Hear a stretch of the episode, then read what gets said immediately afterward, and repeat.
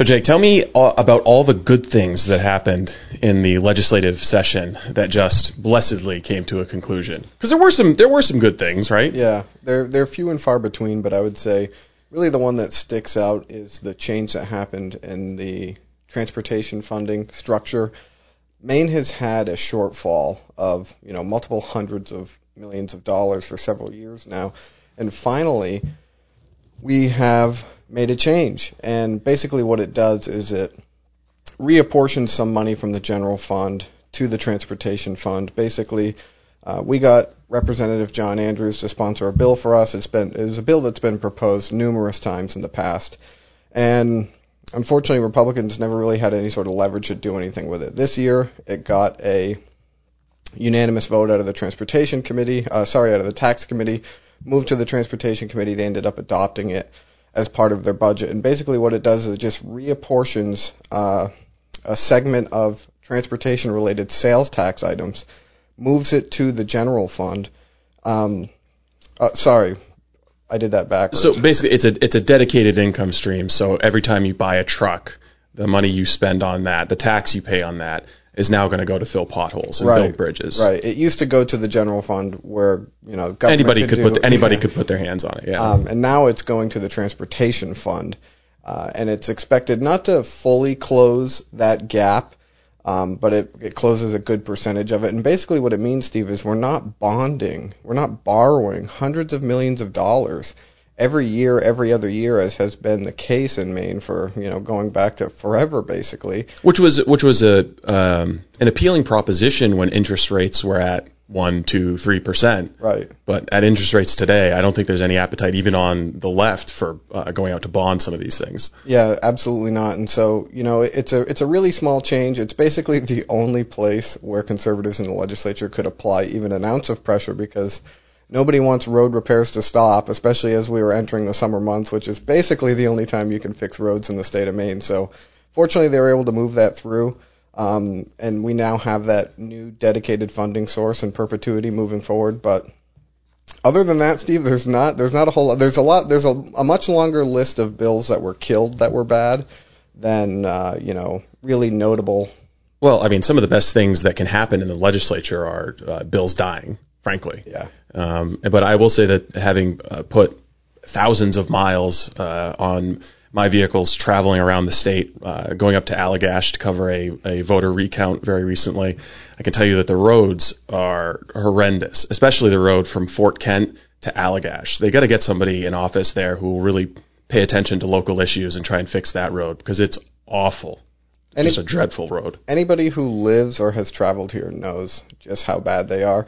And it's funny that you know it took so long to make a change like this because you think about roads, you think about infrastructure, shipping goods, the supply chain. It's so fundamental to why government exists to make sure that Yeah, know, it's a, it's a base core competency of government. Right. So why why have we spent so long borrowing money to fix our roads instead of it making a top priority, one of the highest priority spending items?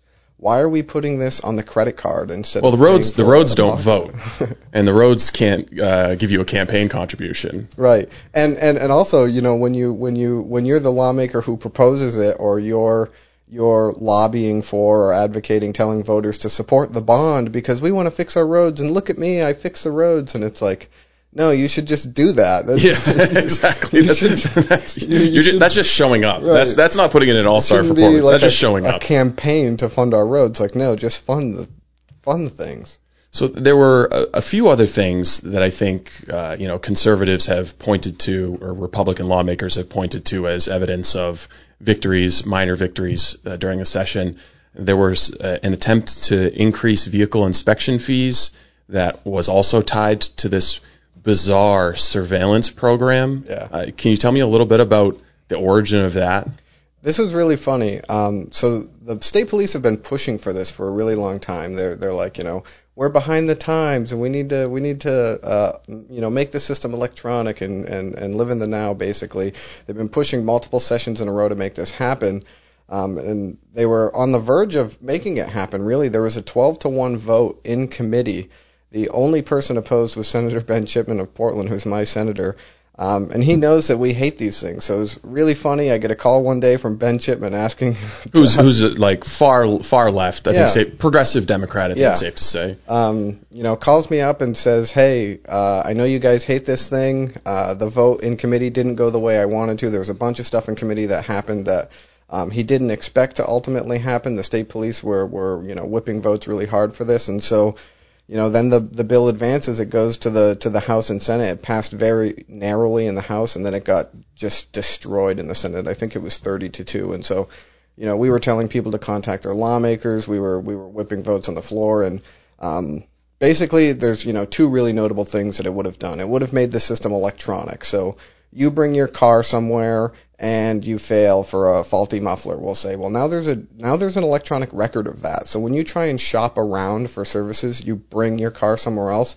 They're going to see that. And you know it's different with something like a muffler. Let's talk about tires. Uh, you bring your car to one mechanic, they think your your tires are good for another year another mechanic might say, no, you need to change these tires right now. There's so much human error, human judgment that's part of this Well, and mixed mixed incentives too. I mean, like a VIP, which can provide those tires, might think you need to replace your tires, but a small town mechanic shop, which isn't going to supply the tires, might think your tires are fine. Right. So, so you know, ultimately going electronic, what it means is say bye bye to shopping around for services. Well, it's You're- surveillance. It, When you hear electronic system, think surveillance. Right. Because my mind, I, you you guys immediately went to no more shopping around for your inspection sticker. My mind immediately went to so is a is a uh, state trooper going to be able to run your license plate Right. and see if you have uh, you know outstanding repairs that you haven't made, even if your inspection sticker is valid. Yeah, and that's that's a real question. That uh, it's funny. They put out a floor sheet. The state police did on the day of the vote in the Senate,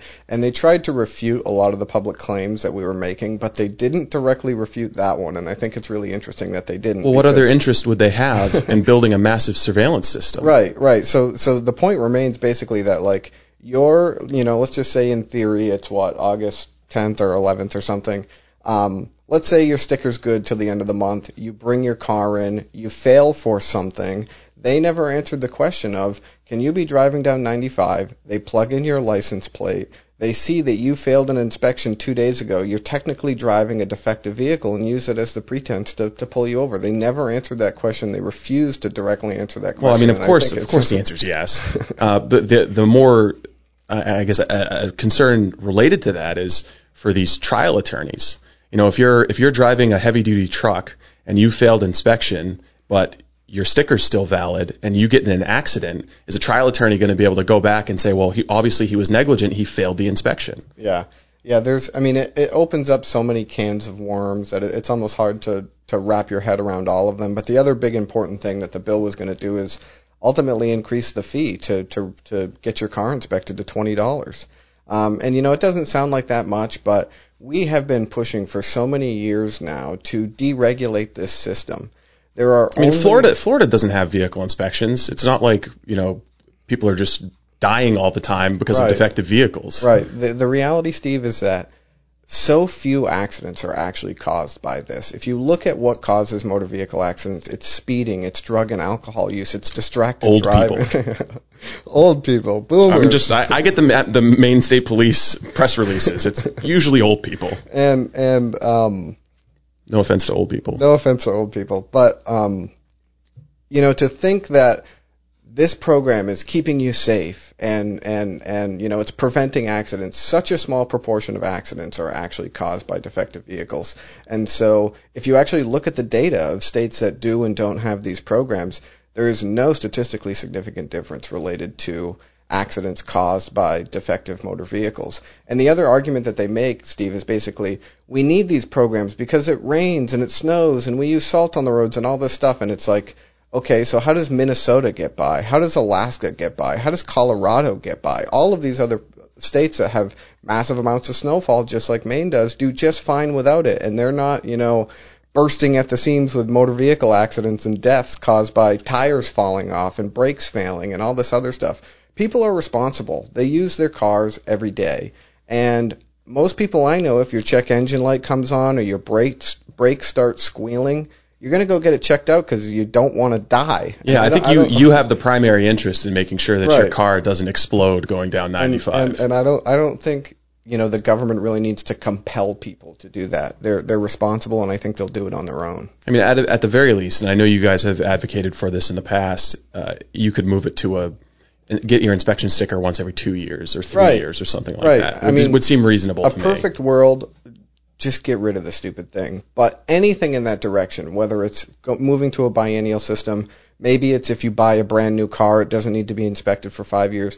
We should be moving in the opposite direction. And what the state police want to do is create this, you know, creepy electronic surveillance system, and they want your fees to go up to pay for it. When, oh, by the way, the state is bursting at the seams with money. They have plenty of money. They could have underwritten this cost all by themselves, but basically a portion of this fee increase was intended to underwrite uh, the new digitization of the system, which is just mind-boggling when we have so much money, 10.3 billion dollars being spent in the state of Maine right now.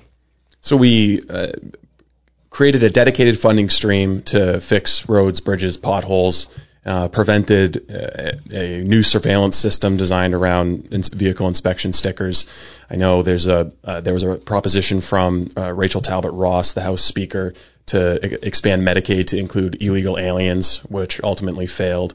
Um, are there any other uh, big time proposals that you think uh, Republicans played a, a, a role in helping, or conservatives played a role in helping to uh, stop from becoming bad law? I would say there was certainly a host of tax increases, as Yeah. there are every single year. I mean, there was, uh, you know, proposals to reinstate the the surtax that voters had approved and then was negotiated out of the 2017 budget. So increases to just about every single tax on the books failed. Um, you know, which is great when you live in the state that has like the third highest tax burden in the whole country.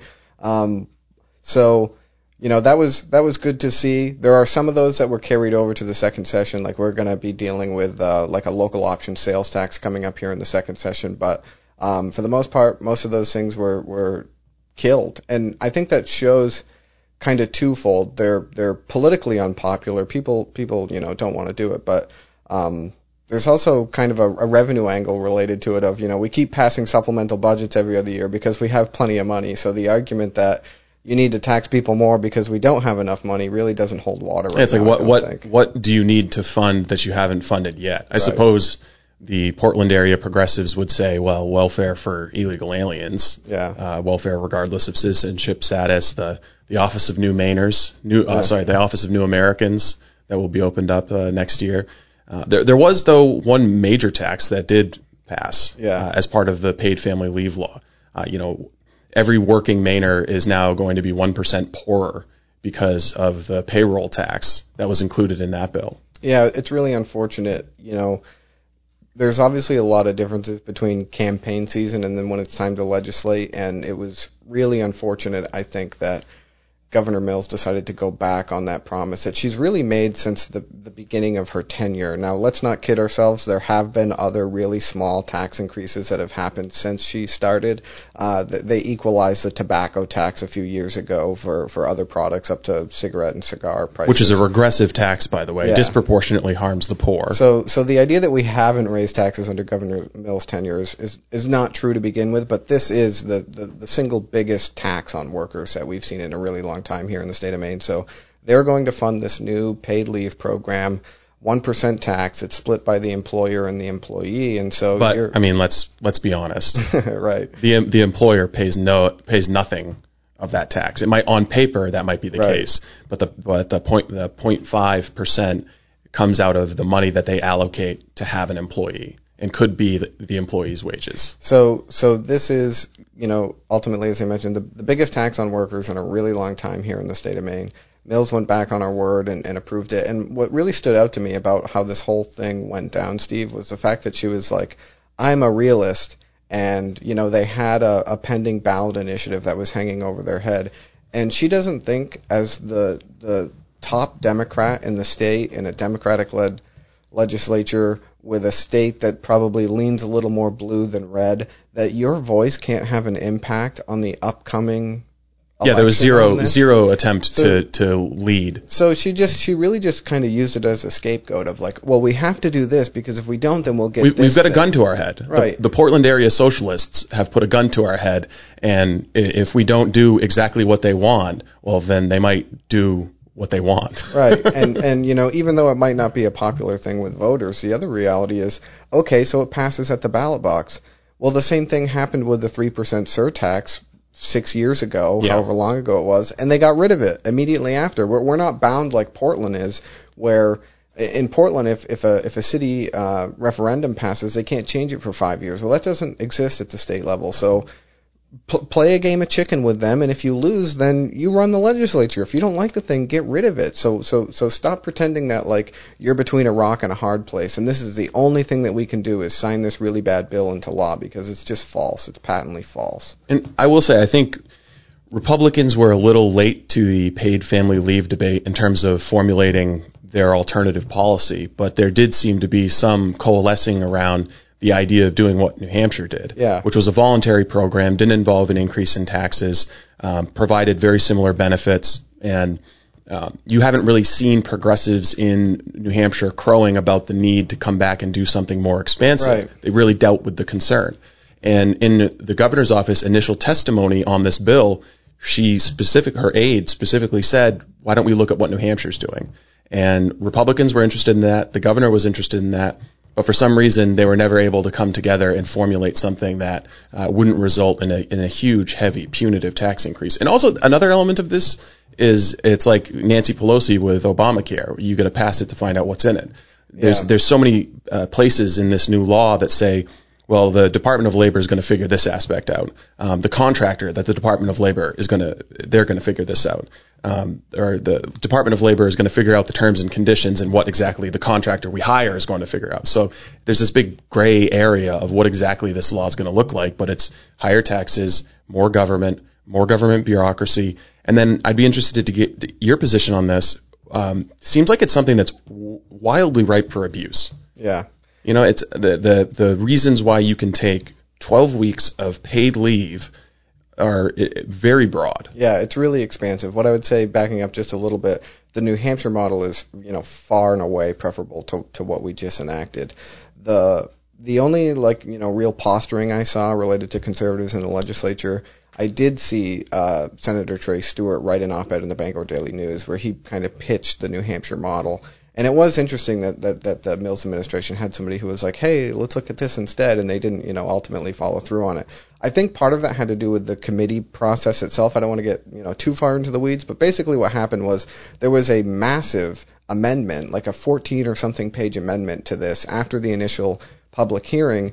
Uh, one day following that being released, and I don't even know if it was available online. I think it was just available to the committee, uh, and then they held a vote on it. So it's like you have business groups and other interests who want to know what is going on, what is this bill actually aiming to do, and they don't even get a fair shot at reviewing the thing before lawmakers in committee are voting on it. And so I think that that's, you know, there's a million problems with the way Maine's legislature works. That helps highlight some of it. Um, but the fact that you know ultimately it was passed, Mills does nothing about it. She she kind of you know Hems and haws, Yeah. puts on some public theater, like she doesn't know what she's going to do with it. Right. Um, but, but to your point, absolutely. I, I, I too, if I was a business owner, I would be scared to death because it's like when you know is a is a bad employee, but somebody who I need to run my business and turn a profit and feed my own family and feed my other workers. Um, are they going to abuse this law in some way? The reality is that you know if somebody uses this leave for a covered purpose, basically, um, but they're fibbing and you know not being honest with it, that person has to be rehired after the the period is up. So And there's no way to, there's no way to vet any of this. yeah, You know, you you can say, you know, my best friend is is going through an emotional, uh, uh, traumatic event.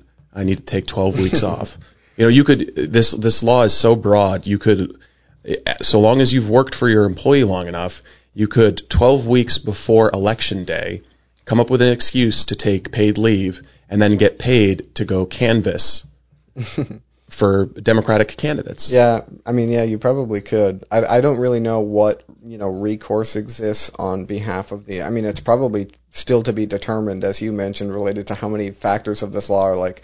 The Department of Labor will promulgate rules to figure out X, Y, and Z. Well, just just imagine how how well we investigate um, unemployment uh, benefit abuse. Yeah. You know, there's no system in place to see if someone's actually uh, showing up for the jobs that they claim they're showing up for. And we knew, we heard in the legislative session that there's a tremendous amount of ghosting going on where people are just filling out their work search requirements to pretend like they are looking for a job to keep their benefits. Welfare fraud, we know, is a, is a problem, and there's not really welfare fraud investigations happening or Medicaid provider uh, fraud investigations happening. So That was I, I see no reason to believe that the program integrity is going to be better with this. there, there there's so many issues within uh, the DOL, and it was really on full display during the pandemic too, when all the rules were were expanded and Yeah. el- eligibility was you know basically anybody with a pulse. Except if you were a healthcare worker who declined to take the vaccine. Right. Anybody anybody could get unemployment benefits during the pandemic. And now- unless you were a healthcare worker who declined the vaccine Right. and was fired as a And, result. and now it's hilarious what those hospitals are doing, trying trying to bring them back on boards and and and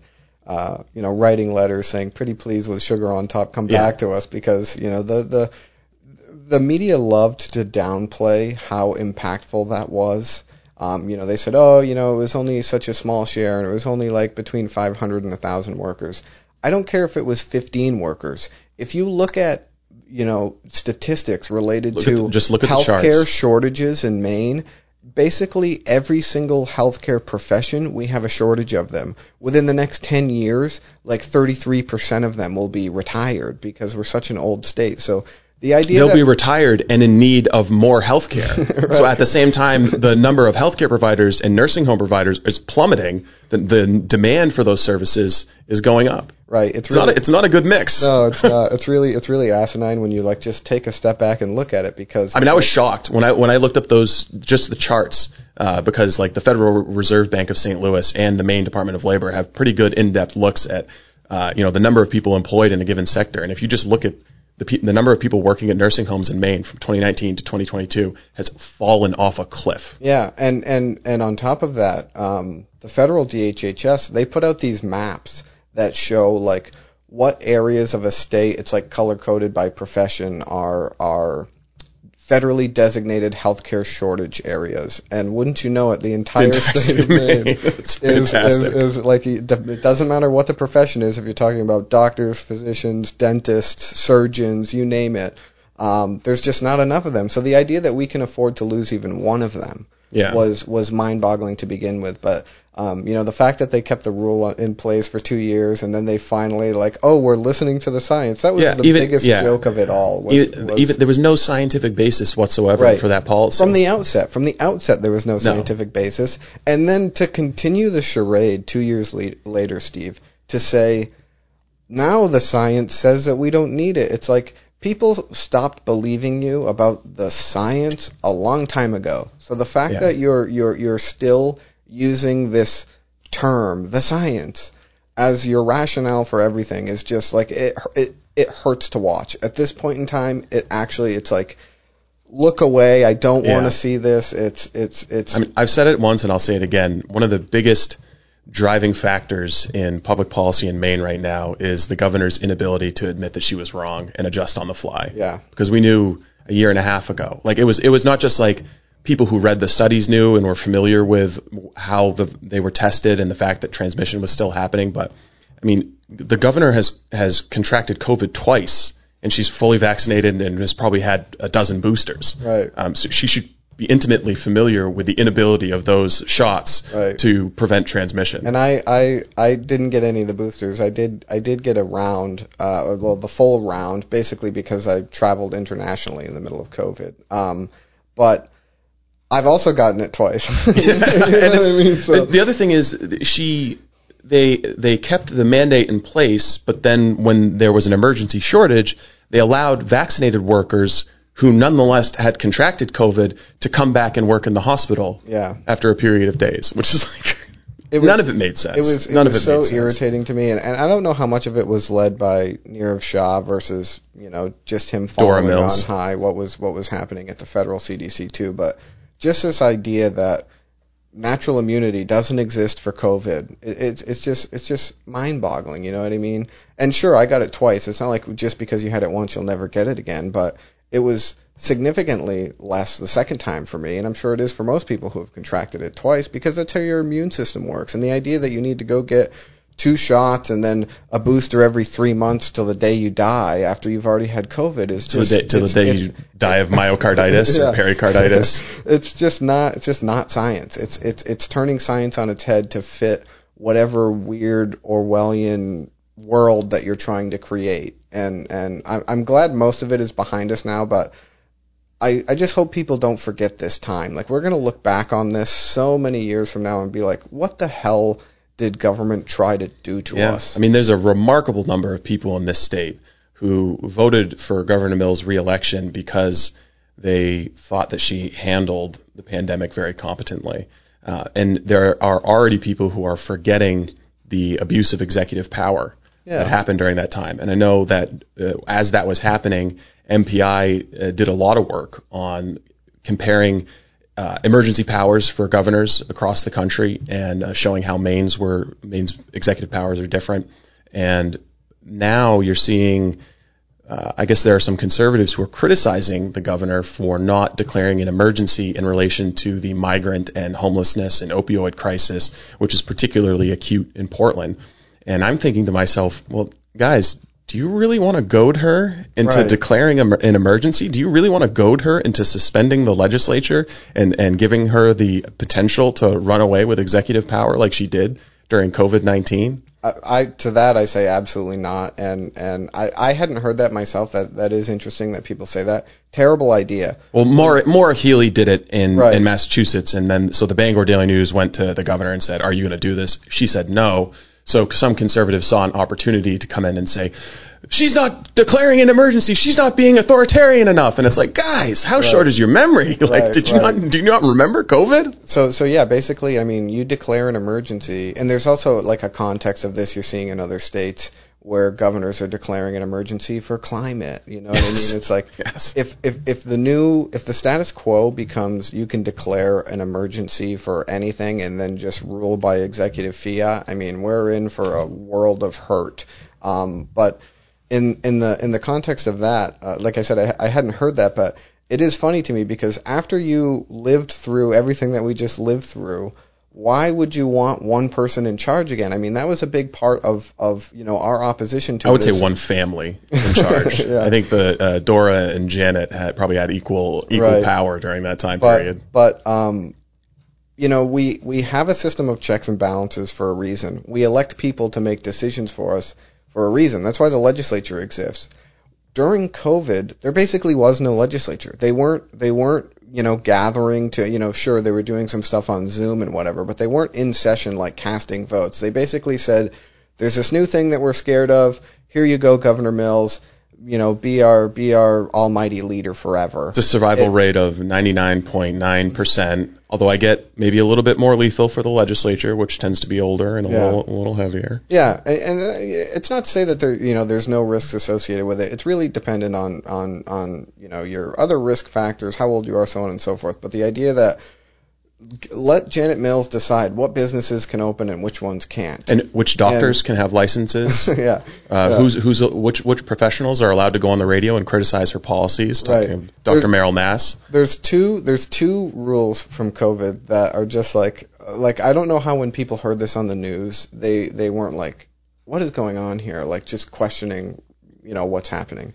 One of them was uh, restaurants and bars could open if you had like the dual license, but if you were just a bar or a tasting room, you couldn't open. Yeah. It's like oh okay, so I can go into this place and eat food and drink, but I can't go into that place and just drink. Well, because the food is there, the COVID Right. goes away. Right. So so you probably had people who were like, you know, throw some French fries on a Oh, yeah. fryer later, and they're like, look, look Absolutely. we're, we're Boil up a little pasta and throw a tomato in it. so the other one, Steve, is uh, there was a point in time during like the rural reopening plan, or you know whatever they they they called these stupid things, where you were only allowed to golf in your home county unless you were a member of a golf club in a different county. Then you could go play golf in that county. But it's like, That makes a lot of okay. I'm outdoors, the sun is shining, the wind is blowing. Thank God I'm in Androscoggin County because if I if I was over in Kennebec County, I bet you I'd get COVID here. Unless I was a member of a club over there, Right, in which right. case, Yeah, no but, COVID. but then I wouldn't. Yeah, Yeah, I- it's I- just it's just uh, such a joke. I mean, we could we could relitigate all the mistakes that were made uh, during COVID forever, but we're in the process of making even greater mistakes, some might say, in the space of energy policy Yeah. and emissions policy in the state of Maine. I mean, the legislature just totally failed to do anything about the community solar and net energy billing program, which is going to be hundreds of millions of dollars out of the pockets of Maine ratepayers, to, mostly to out-of-state companies. Right. We're doing this. We're doing this intentionally. It's our decision to take millions of dollars away from everyone who uses electricity in the state of Maine and give them to out-of-state developers, who, by the way, are going to be buying solar panels made by slaves in Western China. And we're doing it because Janet and Democrats think that they can change the weather. Yeah, it, it, it they, they they had a real opportunity. There was a bill I don't remember the the bill number, but it basically came in response to the public advocate's op-ed in the in the Portland Press Herald. I don't know if you remember seeing it. Like it was Steve Foster's, Uh, yeah, yeah. Republican from I thi- Dexter. yeah, I think it was 1347 was the bill, but basically, Bill Harwood writes an op-ed in the Press Herald saying, "Hey, look, these subsidies that you're handing out, th- this whole community solar nonsense, it's equivalent to a $285 per year tax on every ratepayer in the state of Maine." And so obviously it's like, no, you know, rates are through the roof. Lawmakers, you know, how many people elected their lawmaker with the hope that they would go up there and bring those costs down for them? So now you have a proposal that's going to do exactly what voters want because they feel the pressure amid inflation of the last couple of years, do something to reduce their electricity bill, and they poo-poo it, and and they do it at the behest of the solar lobby, which which just completely, as far as I'm concerned, Steve owns the the, the party in power in Augusta. Yeah, I mean it's it's some some people could compare it to a criminal enterprise. Um, the way the the original bill was written, which did in 2019 did have Republican sponsors, uh, but the way the bill was written was very clever because rather than take general fund money and pass a 200 million dollar subsidy for solar panels, they did it through net energy billing, which meant that CMP and Versant were going to have to be the tax collectors. So you don't, you can't complain about the, your tax bill. You you have to complain about these evil uh, utility companies who are jacking up your rates, and it's it's very slick. The people who are signing up for community solar think that they're saving the environment, but they're not. The, Their power in most cases isn't actually coming from directly from a solar panel, as the illusion uh, seems. And then the the solar companies turn around and sell renewable energy credits mostly to Massachusetts. Yeah. So the, the the fictitious accounting system that we've created under RGGI and the various regional carbon credit trading schemes, uh, according to that, there's no environmental benefit in Maine. the implementation was was you know really clever and kind of tricky because the consumer all you care about is like you're looking at your bill Yes. and it's more expensive Yeah, than it used like to be. Like how much and money so- am I am I not going to be able to spend on school supplies? You, you have to actually like follow around in the press, like when you see an article about you know rates are going up, and you have to read the thing to find out why they're actually going up. All the all the average person cares about is my bill is going up. This is more expensive. This is twice as expensive as it was last year, and three times as expensive as it was the year before that. And so you know it, it, it was crafted in a very clever way to to kind of obscure what's really going on here. But nonetheless, they had they did have a chance to do something about it, and they ultimately failed. And it, there was there was bipartisan support. Not not for Foster's bill as it originally came down, because that was just to eliminate net energy billing altogether. But uh, I think Sophia Warren, one of the reps from Southern Maine, who's a, a far left progressive, big time believer in climate change and renewable energy, she said it was fundamentally unjust because it disproportionately harmed low income people. Yeah, and and and it's good to see that there are some people who are coming around and kind of waking up to the reality that like, hey, if you have these, you know, this is something that, as I mentioned via via what uh, Bill Harwood said in that op-ed, this is something that every single ratepayer is paying. It, it, to your point of like it being regressive, like this is spread out amongst all of us. So Yeah. if you're a senior on a fixed income, if you're a low income uh, Mainer or, or, or low income family, you're really feeling the pinch from this. And so people want relief. And ultimately, what they did is I think they the, the, the bill that they ended up passing like phases it out like 30 years from now or Yeah, something it's, like it's meaningless. it was a total tactical victory for the solar lobby. And if you need any more evidence of that, uh, go go search Google for Maine Community Solar. You'll be inundated with ads. These solar companies are are still running ads on social media, Google ads. They're trying to recruit subscribers. They are like full steam ahead. Um, and uh, it was just a, a complete and total victory for them. And uh, Governor Mills signed off on it. Uh, the Democratic lawmakers signed off on it, although there were a few um, who supported the original vision. And, and Harwood came out afterwards and said, "Yeah, well, we'll have to see. Right. We'll have to see if this does anything to address the concerns that I repeatedly laid out based on math and science." And I think he even said that like according to the projections of uh, you know what they what they see in terms of obviously there's a, there's a gold rush for developers to come and take advantage of these subsidies. Uh, the the projected build out is just more power than we could possibly use in the state of Maine. Right. The the reality is they know, Steve. I mean, as much as I would commend Bill Harwood for all of the public statements he made in opposition to this stuff and how it was impacting Mainers, they know. They know that the that the law that they passed does absolutely nothing yeah. to to address the issue fundamentally. It's I mean, not, Harwood really said as much in right. his public comments. It's not it's not going to reduce rates. We're we're going to continue to feel the upward pressure, and it's really unfortunate if you are one of those Mainers on the margins because. Unfortunately, the legislature did absolutely nothing in this first session to do anything to, to give you relief. And, and keep in mind the reason that we're doing this, the reason that we're taking money away from poor people through their energy bills is because Janet and the Democrats think they can change the weather. They think that these solar panels are going to result in a reduction in CO2 emissions that will affect global climate temperatures. Right, and the, the reality, I remember uh, we had somebody. There was a uh, you know a energy guy from Delaware who who did an analysis for us a few years back during the whole transportation climate initiative debate, and they concluded that that uh, you know, the emissions in Maine must have less than one one hundredth of a percent on global. Yes. global yeah, it's nothing. And because we have so many forests, we're already climate right. negative. Right. And the other thing is, so this this this policy is happening at the same time and I mean, it's common sense that solar panels are only going to be generating electricity during the, when the sun is shining. There's no right now. There's no feasible storage system for that energy. Uh, they keep saying that there will be at some point. There is not any sort storage system. So this power that we're subsidizing by taxing poor people will not be available at night. Now, if you have an electric vehicle, which we are now trying to make everyone in the state of Maine drive, if you have an electric vehicle uh, when are you most likely to plug that in? Right. Oh, at night. So at the same time, we're trying to shift our entire power grid to a power source that is available only during the day. We're also trying to mandate power consumption that happens primarily at night. Yeah, it, make it make sense. It, it really doesn't make sense, and and I'm glad you brought that up because the regulations that are that are being proposed right now, the the adoption of these California style electric vehicle mandates, they're really what are called ICE bans, internal con- combustion engine bans.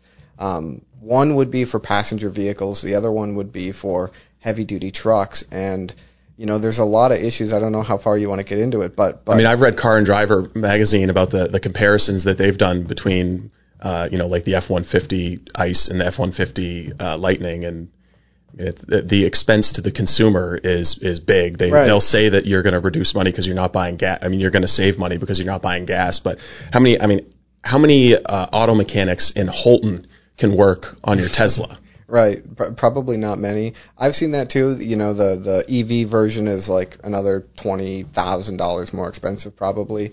And it is funny to me. Certainly, where electricity rates are right now, there's there's there's no way that with the additional cost, the additional you know twenty grand premium, that over the lifetime of the vehicle, it's going to be better for you. You would be far better served by a fuel efficient gas powered vehicle or hybrid. Yeah, yeah. That, that that I'm glad you brought that up because that's one thing that I really don't understand in this whole debate is like most people are still on gas powered vehicles.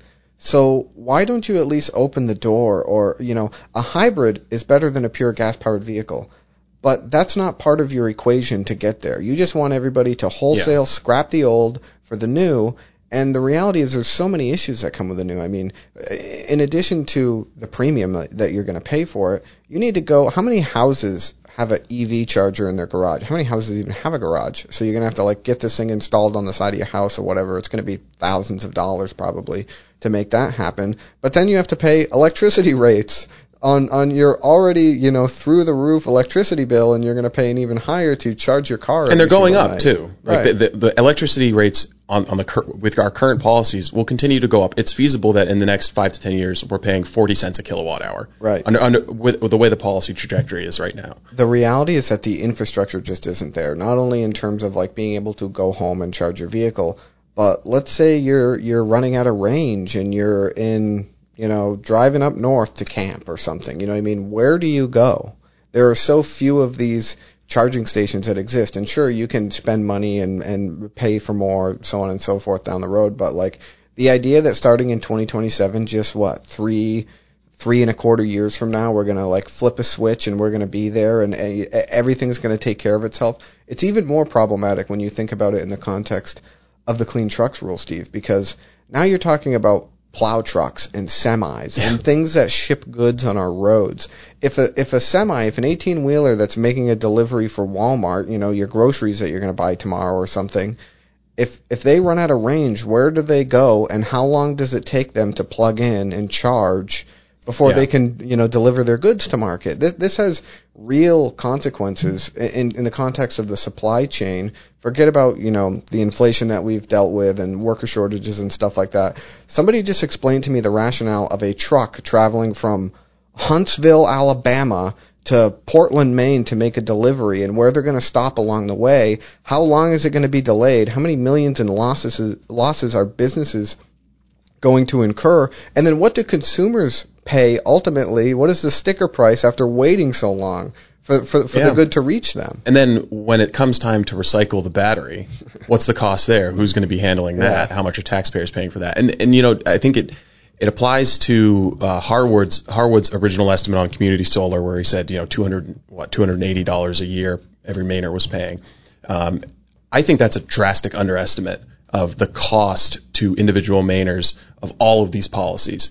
Because what like what you consider you know the the grocery store that's paying a higher electricity rate to keep produce cool they're going to increase their costs to recoup that. The company that needs to pay the truck driver the uh, who's now paying higher rates for his truck because of the vehicle rules the, the, the ice ban they're going to incorporate those costs into price increases. Right. So it's not just the direct cost that you see in terms of a rate or a, a tax or the sticker shock you get when you have to buy an electric vehicle.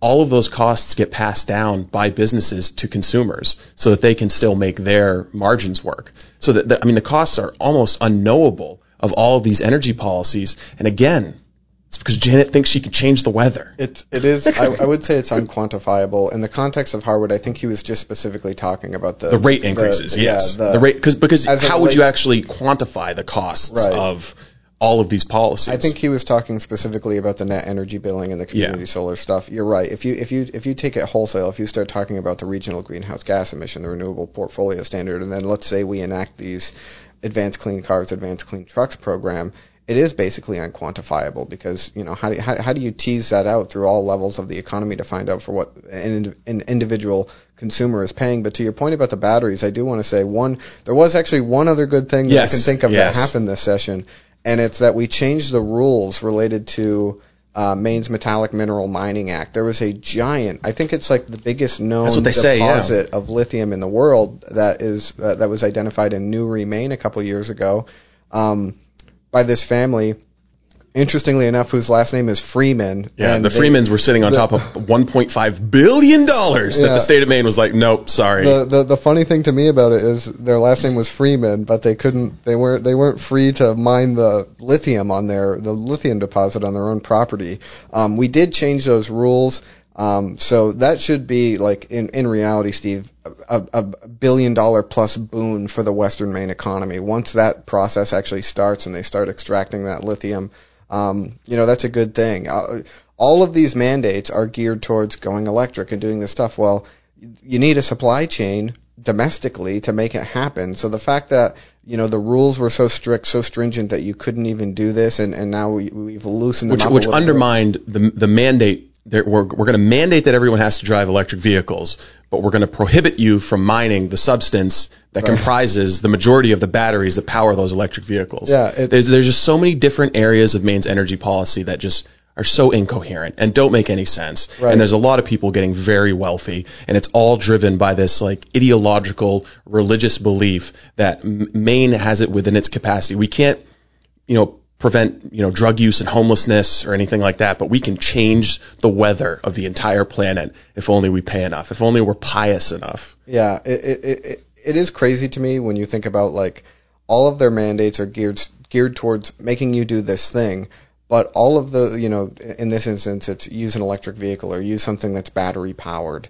But the rules are such that you can't even go extract the minerals that you need to, to build the thing that you want us to use. Totally you know incoherent. I mean? So like what are we supposed to do? You know, are we supposed to rely on like the the, the blood batteries from Africa and and, and the Well, that's what mining that that's do? basically what we're doing. I mean, there seems to be zero concern among lawmakers about the fact that solar panels are coming primarily from uh, Chinese factories that use slave labor, Right. like uh, Uyghur Muslims being systematically exploited by the Communist Party in China. No concern whatsoever. The, the Department of Transportation uh, project in Augusta is a monument to human slavery, and they're celebrating it like it's going to be green for Maine, and no one seems to care that those solar panels got here via a supply chain with participants who have been condemned by the Biden administration, not by Trump, not by Steve, but by the Biden administration for benefiting from slave labor. And there's just no concern whatsoever. Yeah, the Department of Transportation wouldn't respond to me. Mills wouldn't respond to me. No one, no one seems concerned at all. for people who are allegedly like so concerned about human rights and, and stuff Yeah, like that. it's odd. uh, yeah, it It's odd. They're very concerned about the right of a trans person to use whatever bathroom they want, but not concerned at all about the right of a Uyghur Muslim not to face uh, genocide and r- religious persecution. Yeah. Bizarre. And in, in, in the context of, of like this lithium discussion as it relates to Maine, um, I know the Inflation Reduction Act, uh, the, the probably the biggest misnomer of all time, but it did tie some of those subsidies to the components being built in Maine, uh, not in Maine, in the U, in the U.S. So, um, you know, I don't necessarily want the lithium to be extracted in Maine so people can get that subsidy. But the reality is now that there's now they're setting up the rules such that these components do have to be produced in the U.S. and that might also hurt the consumer at the end of the day. Not that I want you know slave labor to to be uh, providing the different components that I need for the vehicle, but um, the fact that they use that law as a means of trying to change uh, where these elements are actually sourced, I, I think probably gives even more reason to Maine lawmakers to make this change. So I'm just glad that they did it. I didn't want it to go unnoticed that there was another small thing that might actually help Maine's economy in the long run. Yeah, I mean that that's a glaring one though. You know, you can't talk about electric vehicles if you're gonna uh, basically bogart the biggest source of lithium that we've found Right. maybe ever. Um, And it would have been it would have been really funny if they said no. And there and there were efforts. There were there was a there was a Oh, I'm sure the Natural Resources Council of Maine, who supports elect- electric vehicles, um, There was all a- the all the green groups. there was a lawmaker in the House who had proposed a bill to, that that would like have habitually or forever banned extraction of lithium in Maine. And it's like why like after this thing. Uh, uh, a bill to make sure you can never stick a shovel in your front yard. How about that? yeah, yeah, yeah. You can't can't dig up anything, but um, I'm I'm just glad that they did it. You know, there there there's so few good things that happened this session, so I just wanted to make sure that one didn't go uh, unnoticed. Well, back in the other direction of bad things that happened, I, I think that the wind power port and offshore wind uh, experience that Maine is about to have, thanks to a bill passed, one of the last, I think, of the legislative session. I think it's going to make the big dig in Boston look like small potatoes. Um, and for those who don't know, we, we, Maine has been having this offshore wind debate for 10 years. You know, Governor Baldacci put together an offshore wind commission to investigate this. The idea is, you know, the wind's always blowing in the Gulf. Let's find a way to capitalize on that. Um, you know, sunshine and breezes can power our entire economy.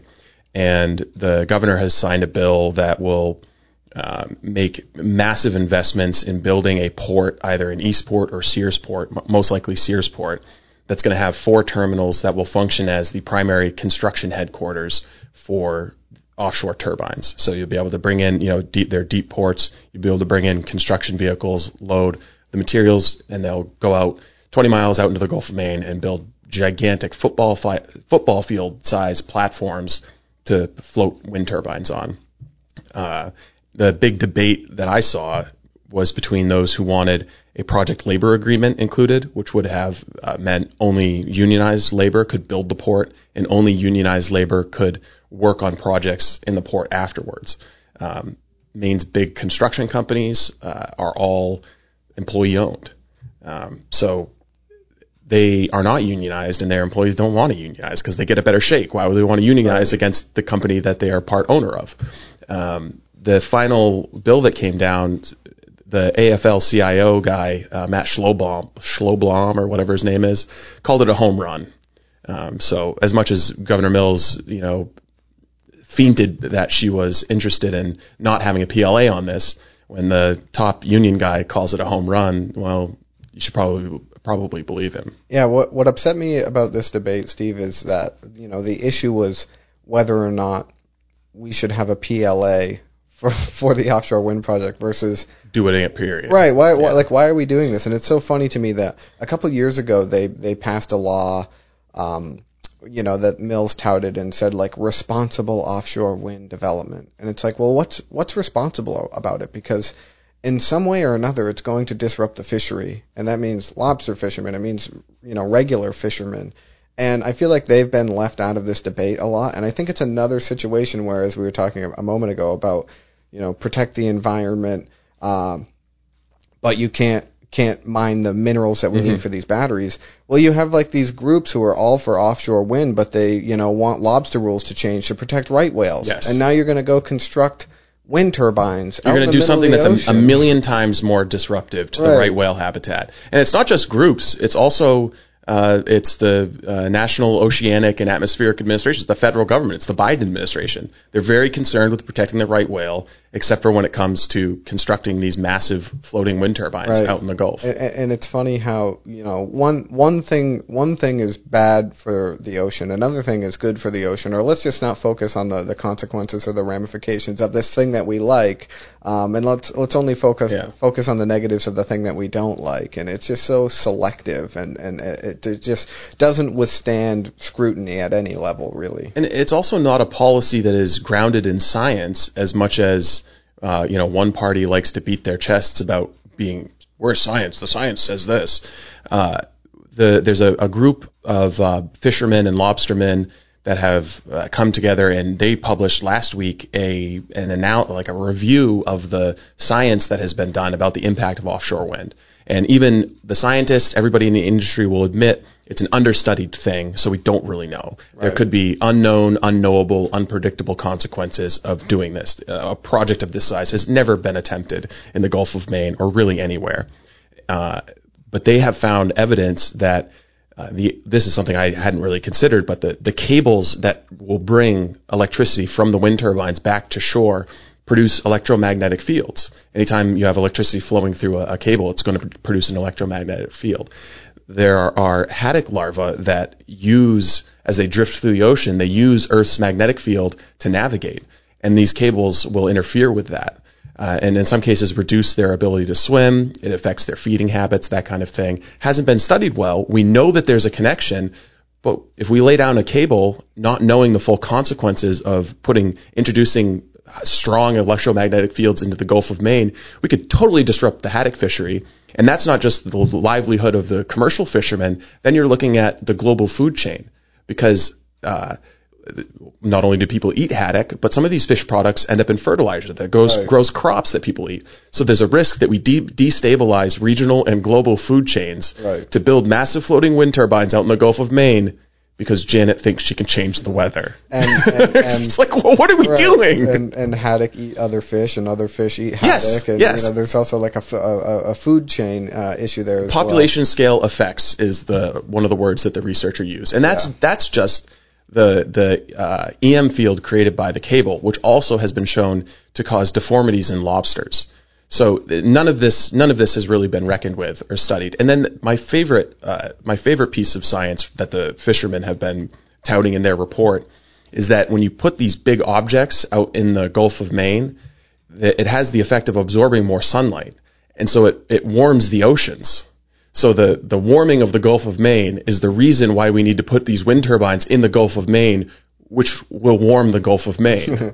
That's funny. I, it's like, wh- what are we doing? Right. I hadn't I hadn't heard that, but that is funny. Um, f- for me, Steve, this is just like the this is like Maine's next energy boondoggle, basically. Yeah. Whether whether you look at it in the context of you know uh, the onshore wind stuff, we're blowing the tops off of of roof of, of mountains to save the planet to you know change the cli- uh, change the, the weather as you're saying. So we're disrupting natural habitats to save the environment. And then you know, same thing, same thing with, with, with solar. You're like using up, you know, good farmland basically and, and putting these things all over the place. And by the way, it like snows half of the time in, in this state and they're covered with snow. Oh, but that'll create good jobs. We'll have we'll have unionized people out there scraping the snow off the solar panels. Unionized solar panel shovelers. Yeah, of course. Um, of course. Um, and then now you look at this and it's like, you know, this is like where the next round of subsidies and, and, and all this government waste and largesse is going to go. And they And voted if they voted for it without knowing how much it's going to cost. And if and if you think, you know, the idea that the wind's always blowing out there, and if we do like this is not going to do anything to change your rates, like like expanding hydro in It'll- Maine would be. it'll or- it'll send them up. right. It'll it'll increase your rates. I mean they they pret- they pretend and they fudge the science like the power coming from these is going to be affordable. Not the case at all. No. And and we've already seen in Massachusetts like two weeks ago, uh, uh, Avangrid or Iberdrola, the same company that owns CMP, and would probably be entering into a power purchase agreement to buy the power from the Gulf of Maine.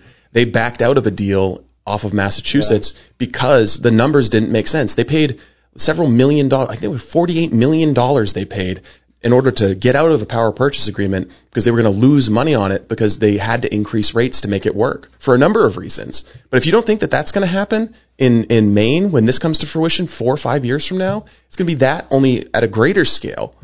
I haven't I haven't seen a comparison, but I'd be interested to see like in terms of all of the development and getting things online in the Gulf of Maine for offshore wind. What would that compare to to like just constructing a small nuclear Oh, that, but we, we can't have that conversation.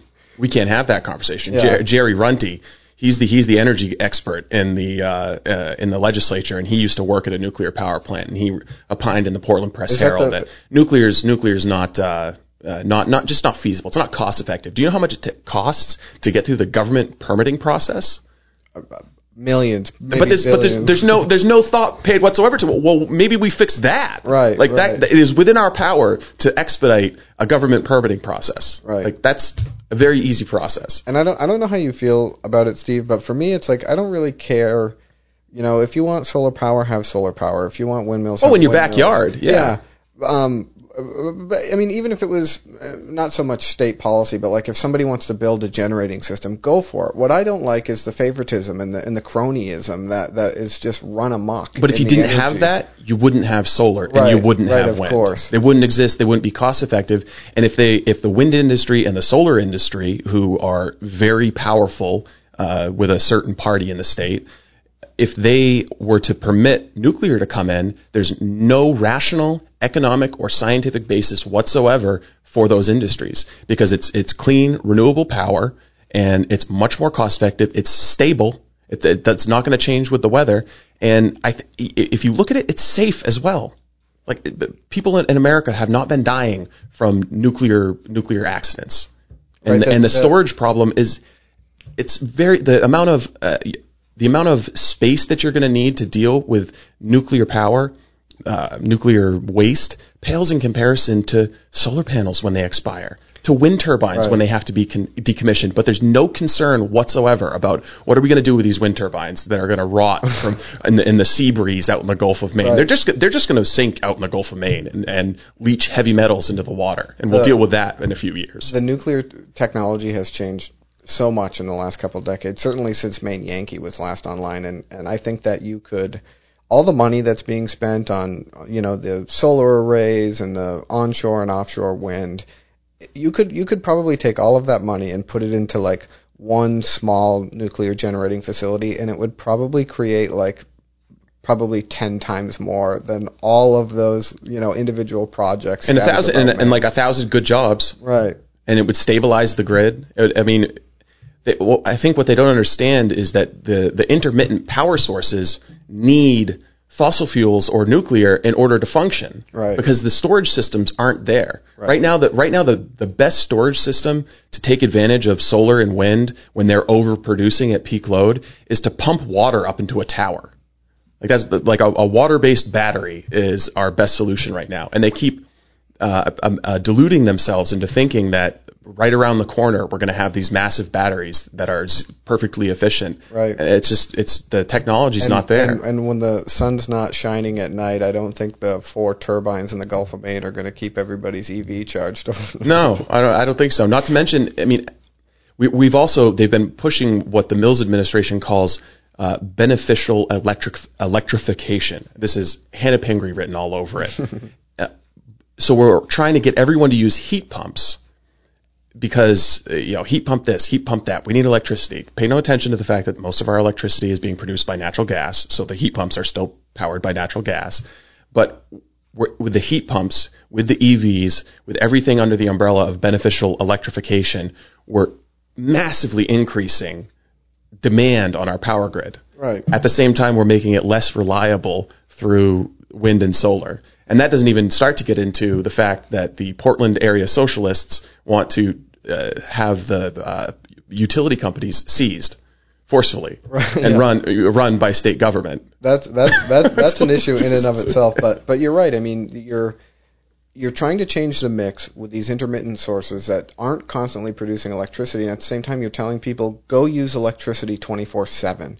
I mean, you know, you already have it powering your home. To think that you're going everybody, all 1.3 million of us, are going to have a car plugged in at night when we're when we're mixing or changing the mix of our energy reliance to these intermittent sources. It's just like somebody explain to me how this works. Somebody explain to me how you know what are, are, are, are we looking at like 10 years from now you're going to have like a $1500 a month electricity bill because that's what it seems like that's honestly Yeah, what it seems I mean like. that that's the trajectory we're on, uh, and, and I'd like somebody to explain how this isn't just old-fashioned communism, like just a command and control economy. You know, there's there's really really smart people in the governor's office who know what's best for us, and they know how to centrally plan the entire economy, and they're doing it for high-minded goals of equality and saving the environment, and we should all just be grateful that we have such smart people looking Yeah. out for our interests. The funny, the funniest thing to me about you know all of this posturing that happens is the environmental groups say that uh, low-income populations are those most susceptible to climate change, Yeah, and so they call yeah. this environmental justice. And it's like, well, I don't think you know forcing a, a, a family that earns you know sixty thousand dollars combined to go buy a forty thousand dollar vehicle when they could go buy a used seventy five hundred dollar gas powered vehicle. That doesn't sound like justice to me. It's- No, it's- no. Just go drive around Portland. There's environmental justice uh, Yeah. all, all over in the bread lines, uh, you know, in the in the Millsvilles that are popping up on, uh, at, on Marginal Way and Fore Yeah. River. Yeah, uh, it does it. You know, I, I know that there were uh, some some glimmers of hope during the legislative session. Or I shouldn't say hope, but um, some maybe uh, lessened despair. But uh, it seems like the legislative session on on the whole was uh, not good for people who are interested in, in freedom, free markets, um, prosperous business, attracting businesses here, attracting young families here. Uh, it seems like a uh, we took a, a step backward in in all of those spaces. Yeah, I mean whether it's whether it's tax stuff, individual freedom stuff, I mean all around the the plan seems to be pick something, subsidize it to make it competitive and, you know, make the ratepayers or make the consumers or make all Mainers generally pick up the tab. If you look at any issue area, um, it seems like that's kind of the path that we're going down, tax and spend, um, subsidize things that we like, uh, try and prohibit you from doing things that we don't like. Um, it really wasn't. It really wasn't. You know, by by any means a, a shining example of what Maine should or could be. And it's interesting, you know, whether you're talking about taxes or emergency powers or any of these things that we've talked about, like just go like 20 miles that way and you're in New Hampshire where everything is the exact opposite and they're far more competitive and they have more young people and they have more big businesses and and you know they do just fine without all of these taxes and all of these requirements and all of these mandates and all of the freedom that they have over there that that that we don't have. And I think that gets lost on lawmakers quite a bit. Um, that like hey you know we're competing with everybody and we're the only state that shares a border with one with one other state and we're locked up into this corner with a state that is a polar opposite of us and exceeds us in just about every measurable noteworthy statistic. Maine has coasted for a very long time on its natural beauty. And its size and remoteness. You know, that is what attracts people is the, the coastline and the ability to find a small town and a big chunk of land to move into. But I think we're rapidly approaching a time, especially after the influx of you know wealthy old white people buying up places, you know, moving from New York City or Boston uh, during COVID. Uh, you know, I think we're rapidly approaching a, a time when that won't make sense. And you know, I know the governor has come out with her um, Office of New Americans in a plan to uh, get 75,000 new workers. And I know it's not explicitly um, poor, homeless, jobless migrants that she wants to populate that 75,000, but um, how how like how is she going to convince workers to move from Texas or Tennessee or New Hampshire right. or Florida or even California to Maine when there's no housing, like no no no housing at all. Um, the schools aren't that great. Social services really aren't that great. Uh, you know, what incentive is there for somebody to come here and pay higher taxes for inferior government services when you know they're probably going to end up with a house in like Dexter or something. There, they can find one at all. There, there really isn't a good reason to come here, especially when, you know, let's say you're migrating up from Texas to Maine. As I just mentioned before, why wouldn't I work in New Hampshire and keep all of the money that I earn? That sounds yeah. like a, that sounds like a much better deal at the end of the day. Actually, you know what? I should say there was a family that moved from Texas to uh, to Maine recently. They moved. There was a young couple that moved from Texas to Westbrook uh, and about a month ago, they were gunned down in a random act of violence by uh, an individual who told officials at Long Creek Correctional that uh, he wanted to go do a mass shooting, but he was released anyways. So there is some evidence of migration from uh, states like Texas to Maine. And, and anecdotal, I know. Yeah. Well, what I would say is, you know, generally speaking, for people who have legitimate claims to asylum, I would love for them to be able to work immediately. I think the rules are are dumb the way that they're set up now we need workers, but as you just mentioned a moment ago, it's like there are so many other things, supports that are needed to get us there, and it's like the fact is they're all crowded around Portland, the greater southern Maine area, where there is very little housing. So so it's like, yes, I understand we need to do something for our, our economy. You know, there's there's worker shortages, the labor participation rate in the state is, is is horrendous. But at the same time it's like you can't you can't bring them in really before we're ready or before they have like a place to live or you know what I mean. So it just seems like there's there's there's a rush. It's almost I guess kind of like the the EV thing where it's like, well, we need this thing and we're gonna mandate and make it happen and bring bring the people in. And it's like, well, we don't we don't really have the ability to support them. Uh, we don't we don't have the ability to house them. We don't have the ability to do all of these things. Yet, despite that, which I think is probably pretty clear to everybody, Open the doors, open the floodgates. Let, let yeah. it happen anyway. Just bring them in. We're, we're testing the proposition of whether a, a unlimited welfare state can survive with open borders. Yeah. And I think history has shown that that's not the case. We're going to give it another run thanks to Ethan Strimling and Governor Mills. We're going to test it again just to see if it, it works this time. But I think the lack of housing and the lack of support resources, we talked earlier, the lack of healthcare infrastructure, uh, I think shows that there are other impediments to inter- workforce integration for uh, migrants. The, the, the six month waiting period in federal law, I mean, sure, go ahead and repeal it. It's not going to change anything. Not, not change it. yeah, not immediately. I mean, uh, over the long term, it might provide more of a lure for people to come to Maine to work, but uh, you know, it's not. You know, most the majority of the migrants who are here have been here longer than six months. Therefore, they can work they can go get a work authorization. They can get a uh, social security number. If they were the silver bullet that was going to turn around the workforce sh- shortage, we'd know by now. Um, and then another thing that I hear about migrants filling the, the workforce gap is, um, well, you know, we could bring them up to Millinocket. There's some mill infrastructure there, mass timber product products. There's, there's some kind of a need there. It's like, okay, well, how many Lingala translators are available in right. Millinocket? How many how many French and well probably a lot of French, but Portuguese speakers are are moving to Millinocket and willing to integrate in a school? Um, how many are, are going to be working in the, the, to train EMTs? So there are some significant cultural and langu- language based issues which need to be overcome and aren't really being taken into consideration because it's not as easy as saying like let's just let's just take every single migrant who's in the uh, expo right now and put them on a bus, bring them up to Millinocket, and boom, workers done, thriving mass timber industry. Right. It's not. It's just not that simple. But for somebody who's in Augusta, you know, trying to centrally plan the economy, it's like, well, we've got all these migrants. Why don't we just, you know, put them into work in a very profitable high tech sector? Right. It's like, well, oh, there's some there's some steps in between that we haven't really considered. Right. The problem is the problem is they are treating it as if it's a silver bullet when in reality, you know, th- this population is really just a piece of the puzzle. As we were talking about a moment ago, how do you get people here? Well, you get people here when, when you know, Maine has plenty from a natural resources and beauty and, and sure, people love all that stuff.